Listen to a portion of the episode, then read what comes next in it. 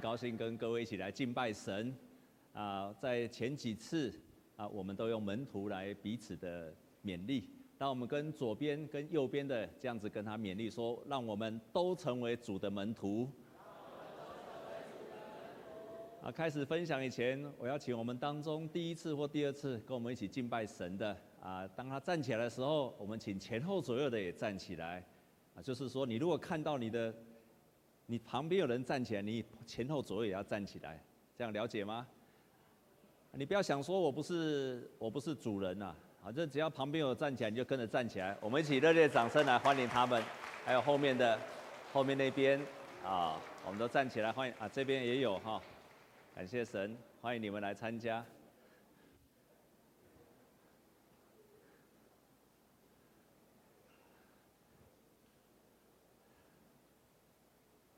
在前面的两讲，啊，我都用门徒来互相的勉励跟互相的鼓励。那第一次呢，我就说一个门徒是一定是经历神的人，他一定要经历神。然后当他经历神之后，神对他来讲就不是遥远的神，他是活在你的生命当中的神。啊，这是我在第一讲的时候跟大家勉励的。然后在第二讲的时候呢，我也提醒各位，成为一个门徒是有能力去祝福别人的。成为门徒，他绝对有能力去祝福别人的。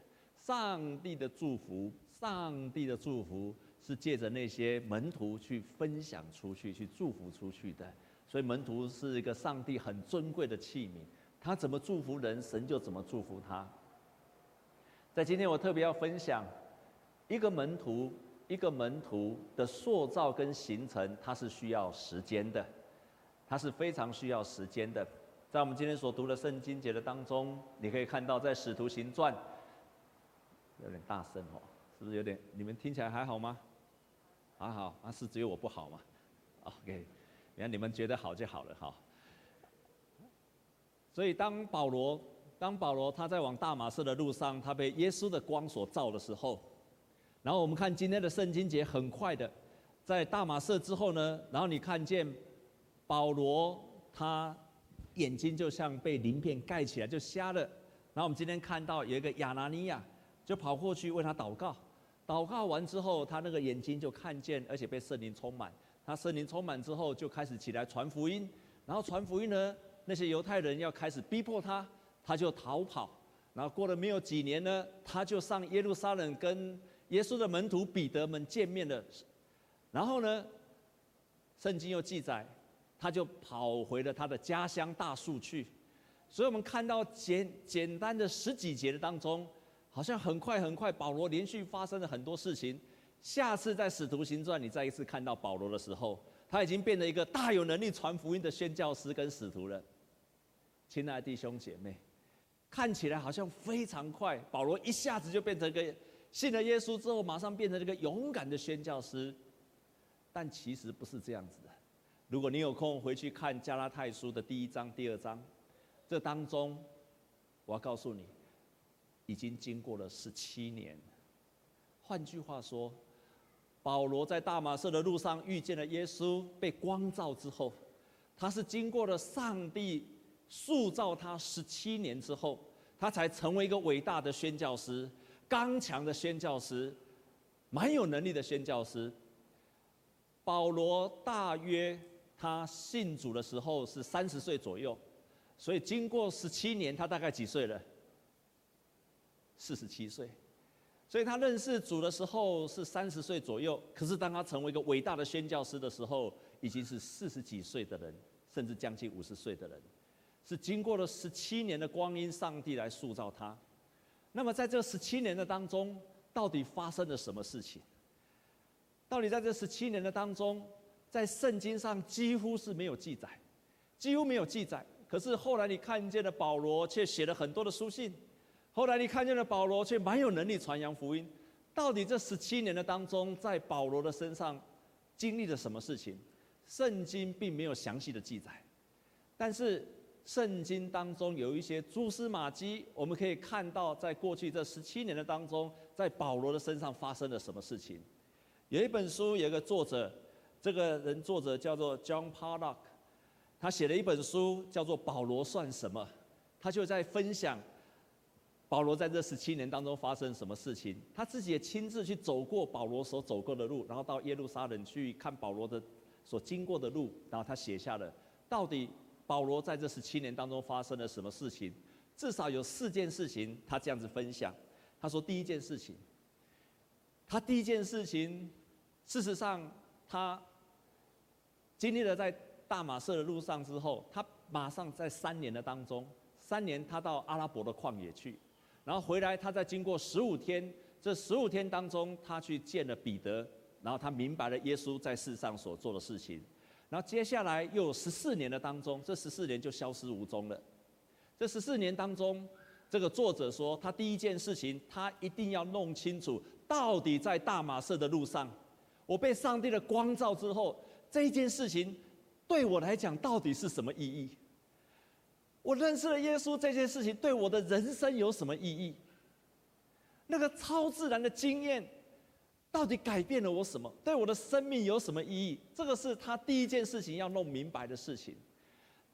然后他开始去反省，他一辈子是一个很遵守法律的犹太人跟法利赛人，这个律法到底对我来讲，到底对我来讲？是什么意思？难道我要把我以前所相信的上帝全部都推翻吗？我以前所相信的律法全部要推翻吗？我以前所有旧约的信仰全部要打翻吗？他后来发现没有，犹太人的律法并没有要被打翻。我以前所遵守的那些诫命、那些规条也没有被推翻。但是不再一样的就是，只有一件事情，那就是因为耶稣基督让我经历到上帝的爱。也就是说。如果一个人没有先经历上帝的爱的时候，那所有的圣经上的教条跟教导都是变成死的，因为我根本做不出来。阿们吗？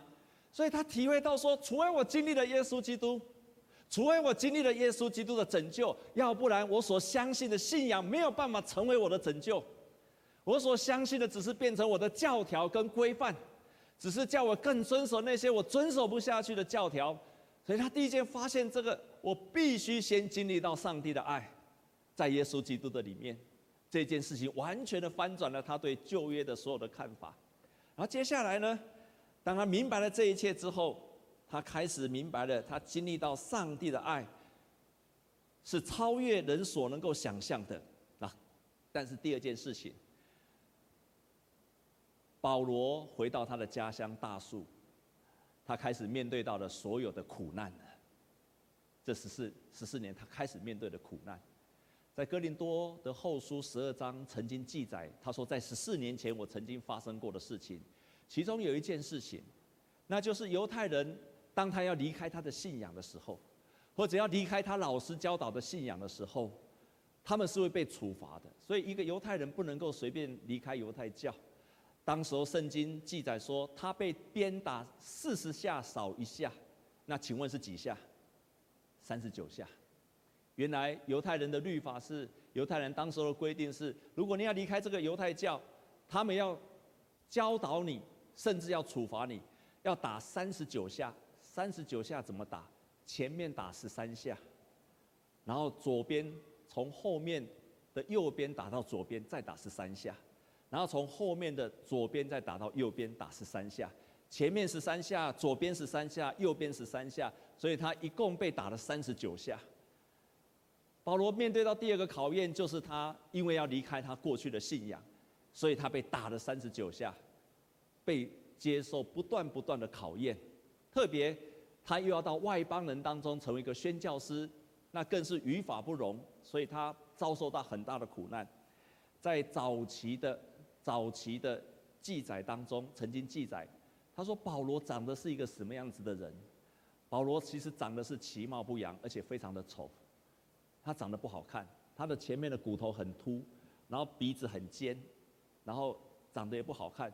但是其中又特别叙述了一件事情，那就是他的腿是弯的。他们相信是因为保罗被刑求之后，腿被打到弯了，因为他本来要去抓基督徒的时候，他的腿是非常的健康的。”所以这是他在那边面对到这四年当中所面对到第二件事情，第三件事情，他要面对告别他的家庭，因为他要成为外邦的宣教师，保罗应该是已经结婚了，但是他要成为一个海外的宣教师，要离开他的故乡，所以他要告别他的太太。所以他曾经在哥林多前书这样记载说：如果你们当中因为信了耶稣基督，而你的家庭不再认你的话，他要离开，你就任由他离开吧。保罗自己也是曾经这样经历到离开他的太太，离开他的家庭，这是他所经历到的第三件事情。但是同时第四件事情，圣经又记载说，在哥林多的后书十二章记载，保罗曾经被提到三层天。也就是他的灵魂被提到一个天上去，他的肉体还留在地上。他说，在那个三层天的经验当中，他再一次看见了，他经历到这么超自然的，也就是，他所经历的经历不再只有大马色的，而且是经历到比之前更奇妙的经历。保罗就是这样经过了十七年，上帝塑造他成为一个勇敢的、再也不改变的一个伟大的使徒，一个很棒的使徒。到今天，我们都认为他是全世界最棒的一个使徒。所以在今天我们所读的第二段的圣经节，在我们今天所读的第二段的圣经节，就是保罗他用房子来去勉励，因为他自己这样经历过，所以他用这样的房子的建造来勉励所有的信徒说：我们就好像每一个信徒是上帝所要建造的房子。所以我保罗是一个聪明的工头，我就。建造房子，我就立下了根基，立下了根基。这个根基就是耶稣基督。所以换句话说，每一个信靠耶稣基督的人，你接受耶稣基督成为你的救主的人，你就已经立下耶稣基督这个根基了。你已经信靠耶稣基督了，你就立下根基了。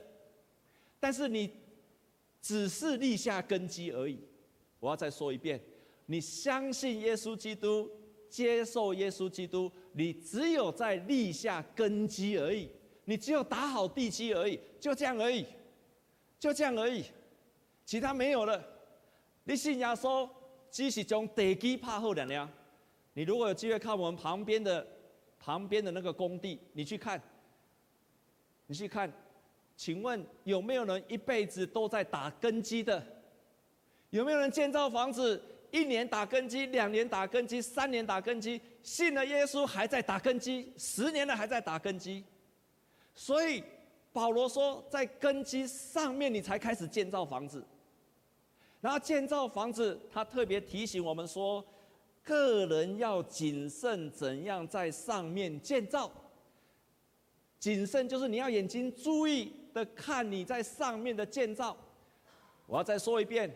保罗说：“我是一个聪明的工头，我建造了地基，然后接上来上面的建造就是你的责任。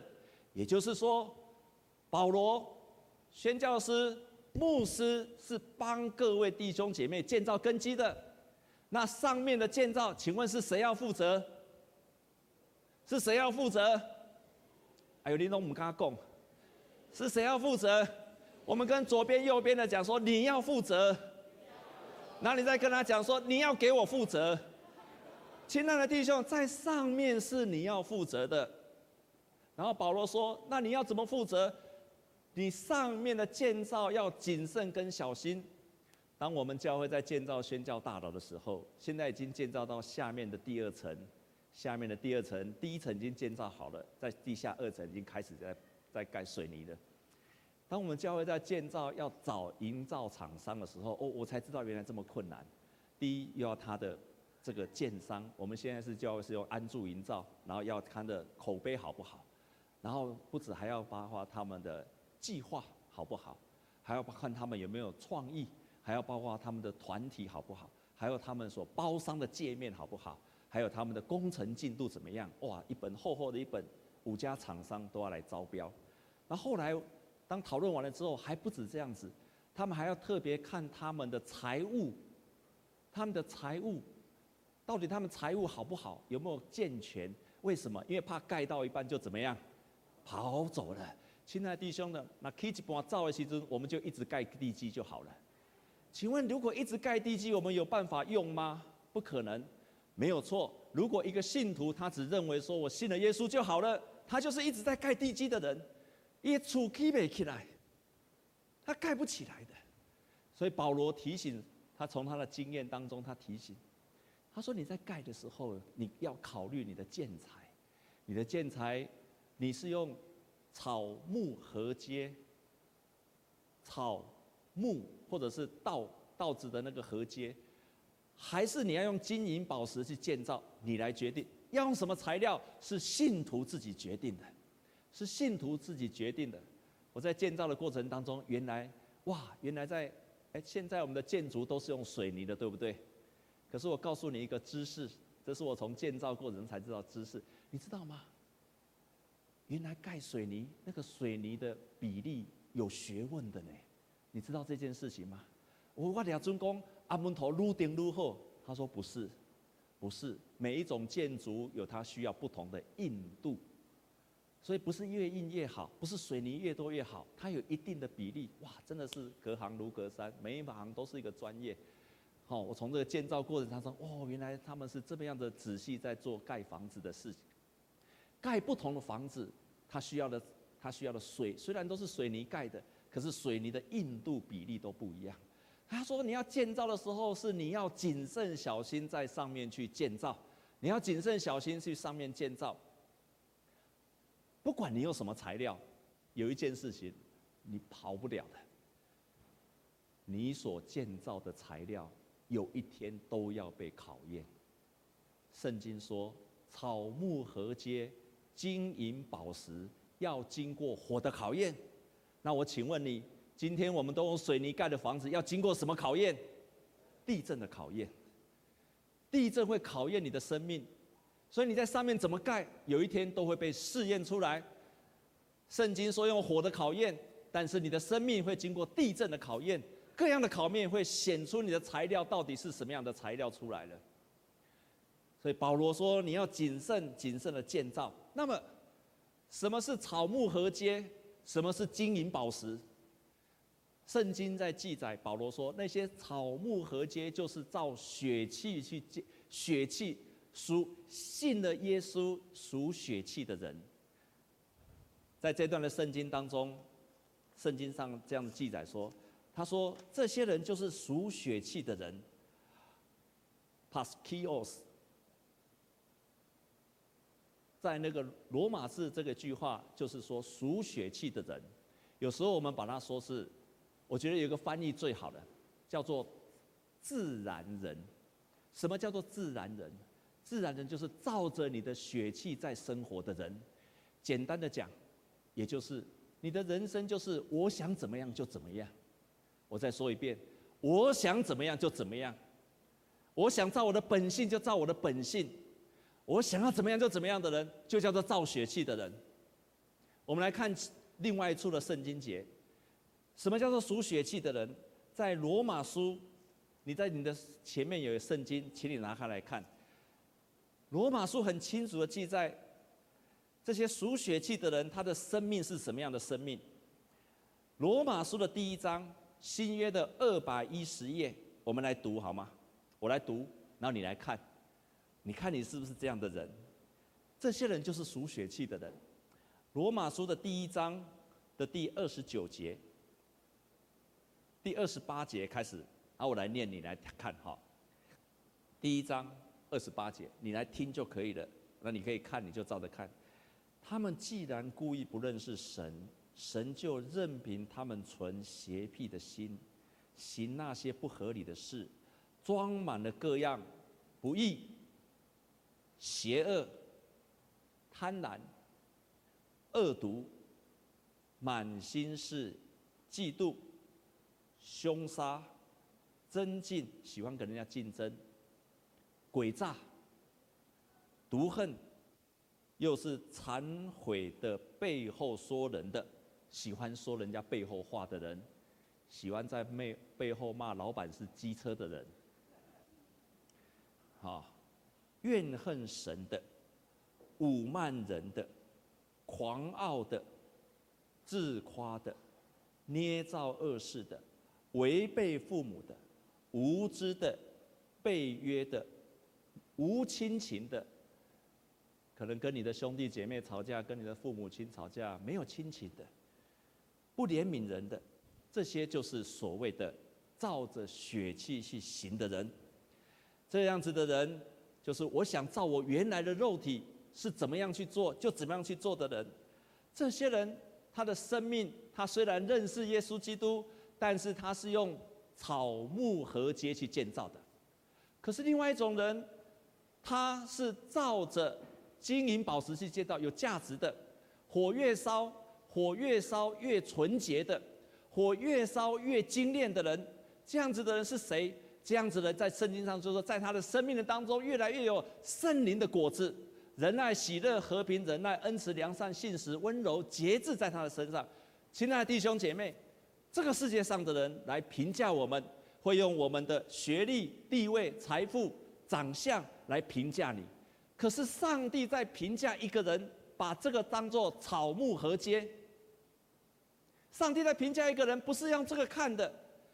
上帝在评价一个人，是在你的身上有多少的圣灵的果子跟品格出来的，这个才决定了你，才决定了你在上帝面前的价值。保罗他在那十四年的当中，他曾经分享，他曾经在到三层天的时候，他变成了经历到这么大的一件事情，他骄傲的不得了。但是上帝在他身上居然有一根刺，他三次。求神把这个刺挪走，上帝不把它拿开。他说：“上帝啊，你就把我身上这个刺拿走，你让我能够完全的敬拜神。”上帝不把他这个刺拿走。有人说这个刺到底是什么？这个刺可能是保罗的眼疾，有可能保罗身上肉体的疾病，不知道。但他身上有一个东西让他很讨厌的一件事情，在他身边有一件事情让他很讨厌，一直在他的身上。保罗说。我求神把他挪走，神就是不把他挪走，因为他要让这件事情知道他必须依靠神的恩典。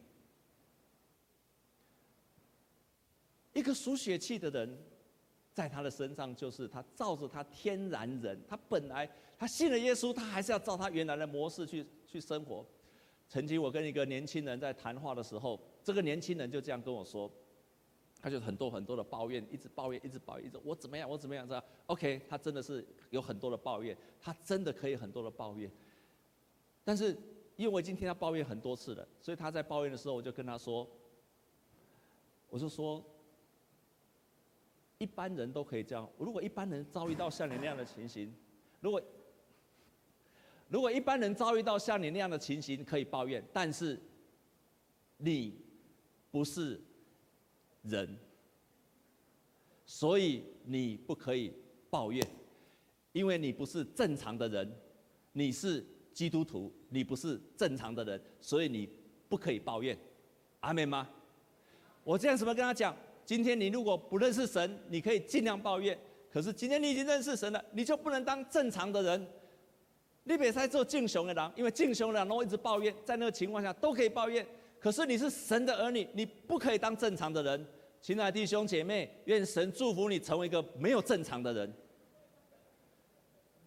你不要当一个没有正常的世世界上的人，可是你要当一个正常的基督徒。正常的基督徒是不会抱怨的，阿妹吗？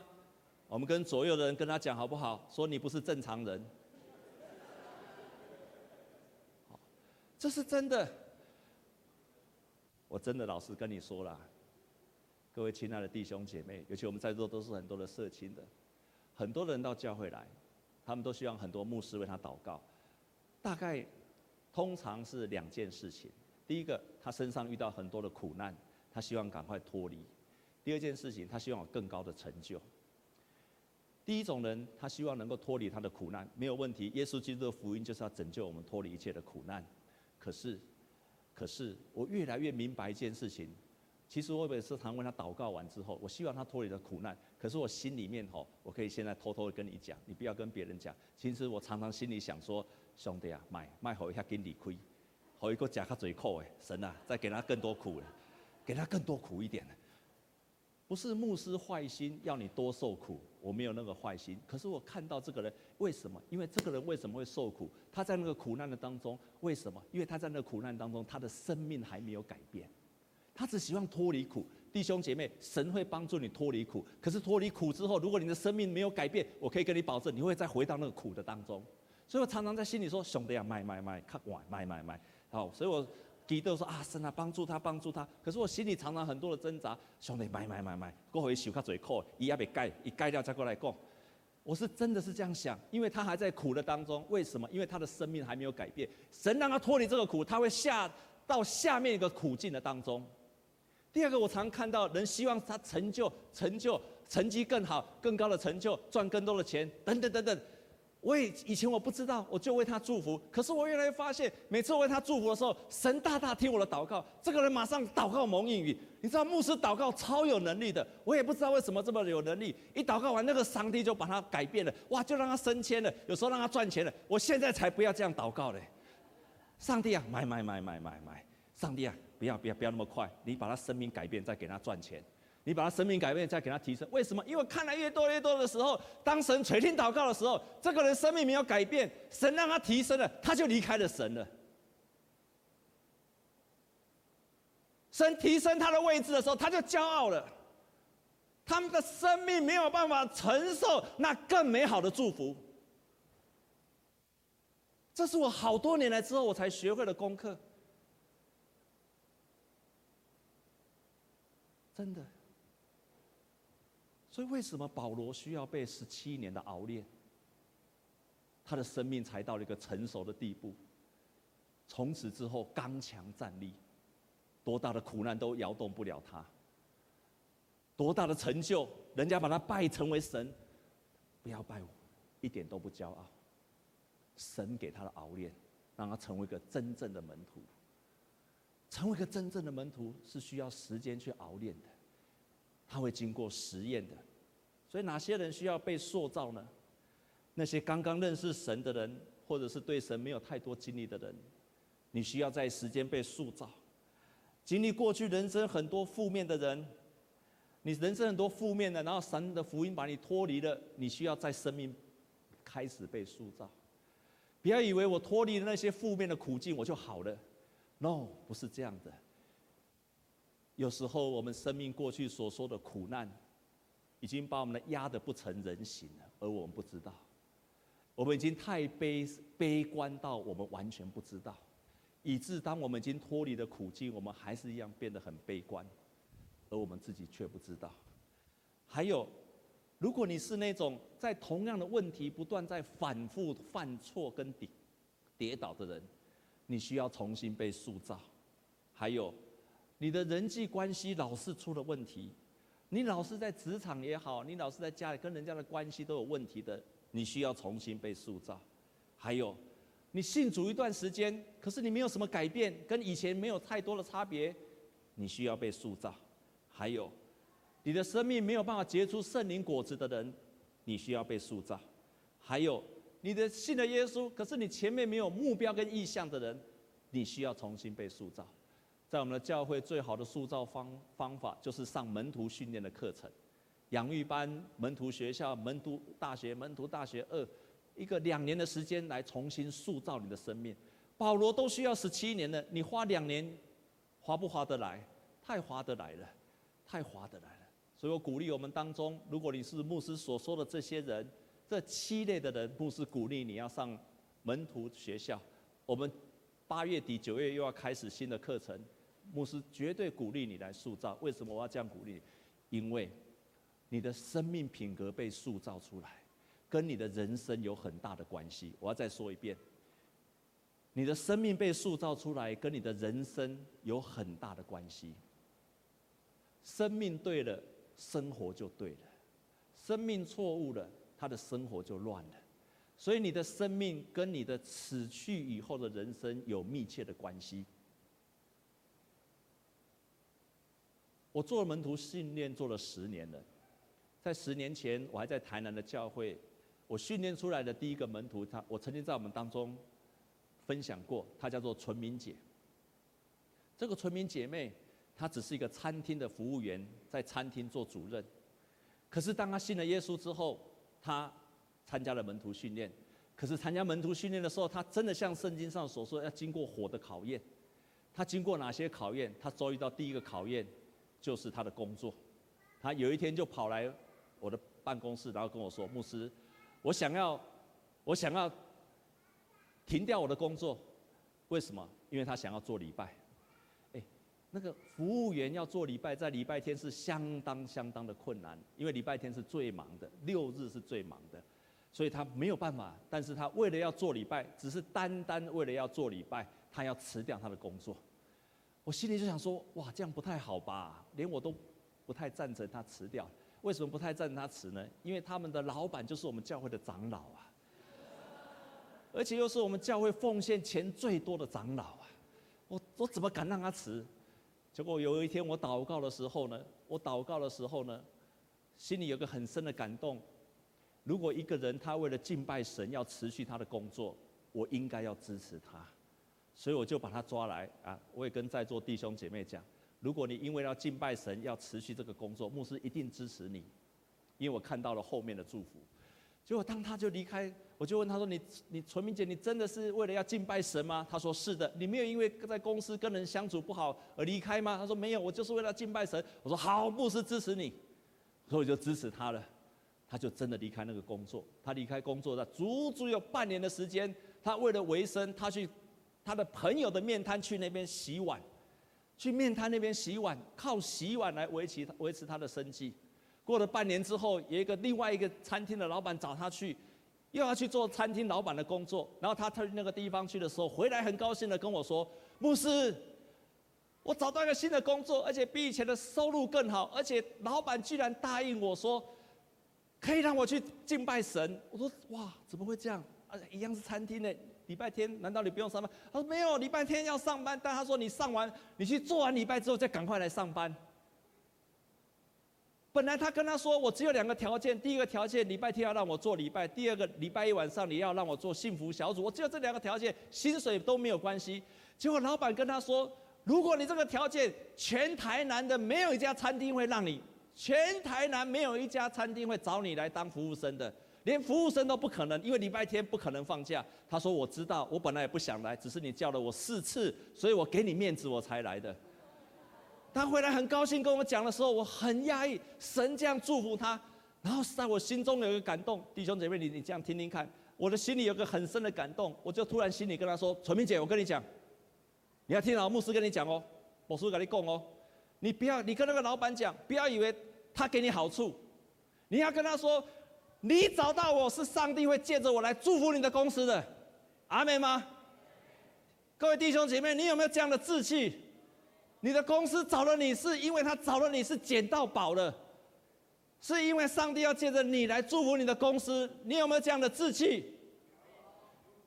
怎么只有这些人有而已啊？你们后面都没有，你们都需要赶快去拿，你们都要来报名那个门徒大学，牧师娘去拿那个报名单，每人发一张去。你还没有那样的志气啊！你还有咱做基督徒还有一个志气，头家找到我，不是伊给我好康，是上帝借着我来祝福这个公司，阿妹吗？你一定要有这样的志气。果然，他去那个公司，大大的祝福他，祝福了这个公司。那个公司因为他大赚钱，赚到结果怎样，你知道吗？因为太赚钱了，公司倒掉了。因为牧师就太不是牧师啊，那个老板赚太多钱，结果到处就乱投资，就倒掉了。新的公司又找他去了，他现在在全台南最大的公司、最大的饭店里面当主任。神祝福他的敬畏神，兄弟最后以敬畏兄弟的心，这是他第一个考验，工作上的考验。第二个考验，他信了耶稣之后，他的儿子还是一样没有改变，他的儿子是每天晚上喝到烂醉如泥呀。然后晚上回家的时候，在地上就随便撒尿的。他信了耶稣，他的儿子没有改变。可是以前他信了耶稣之后，看到儿子这样就破口大骂。但是他受了门徒训练课程的时候，牧师跟他说：“如果你不能祝福你的儿子，你就闭口不言。”他从那一刻开始再也不骂他儿女了。他有一天把他的儿子搀回家的时候，儿子在电梯就尿了出来，他一样没有闭口不言。弟兄姐妹。弟兄姐妹，这就是真正的门徒，修剪自己的生命。你成为一个基督徒，你一定要成为一个好脾气的人，好吗？你第一个要改变，要成为要改变成为好脾气的人。如果你是常常生气的人，拜托你不要再生气了，好不好？好不好？那你如果是软弱的人，你要变刚强的人；你要骄傲的人，要变谦卑的人。这就是生命，上帝被塑造我们的生命。第三个考验，他遇到了什么考验？三十几岁就离婚了，那个时候五十几岁，她心里有很多的欲望，她想要再找另外一个男朋友，她希望有个归宿，跟我们在座很多的姐妹一样，都希望有个好的归宿。神没有给她好的归宿，她好几次拜托我为她祷告，希望她有好的归宿。她人非常的好，我从她身上看到一件事情：人不用长得太漂亮，你只要有好的基督徒品格，照这样大家会很爱死你的。阿门吗？您不太相信我的话吗？你不相信我的话吗？人真正唔免讲啊，谁家做水就爱。你只要有好的基督徒品格，很多人你知道，好多人在追他哎。他常常很烦恼说：“牧师啊，这个我也不要，那个我不要，那个老板我也不要，那个客户我不要。”你看，都是有钱有势的人在追他哎，开玩笑。要不要再上门徒课程呢？报名单还没有找不到对象，请大家去参签一下。他真的是，我看见了这个人生命，他到今天仍然在传福音，建造许多的人。连那个弱势的、智能比较低的，他都把他找来成为他的员工，传福音给他。一个好的门徒跟他的生命息息相关，跟你的生活是有关系的。我们这个世界上的人看重是外在的一切，但是上帝看重的是我们生命的品格被建造起来。你的好的品格被建造了起来之后，神就一起祝福你的。所以为什么？为什么你的需要被时间被塑造？你被塑造，神也会同样祝福你的。我们同心来祷告。天父，我们感谢你。我们看见了保罗这一生，他能够成为一个荣耀神的门徒，是因为在那过去还没有传福音的十七年当中，他到旷野当中一个人孤独的生活。他在他的家乡被逼迫，他在他的家乡离开他的家人。主啊，种种的试炼的当中，你来建造他的生命。我们深信我们的生命是你所看重的，你也会塑造我们的生命，你也渴望我们的生命是成熟的，是金银宝石的，是经得过试炼的。主啊，我们不只要建造在耶稣基督根基上这个救恩，我们更渴望我们的生命是金银宝石，是经得起考验的，而且越考验越显出我们的价值。奉耶稣基督的名祷告，阿门。我们一同站立，让我们从。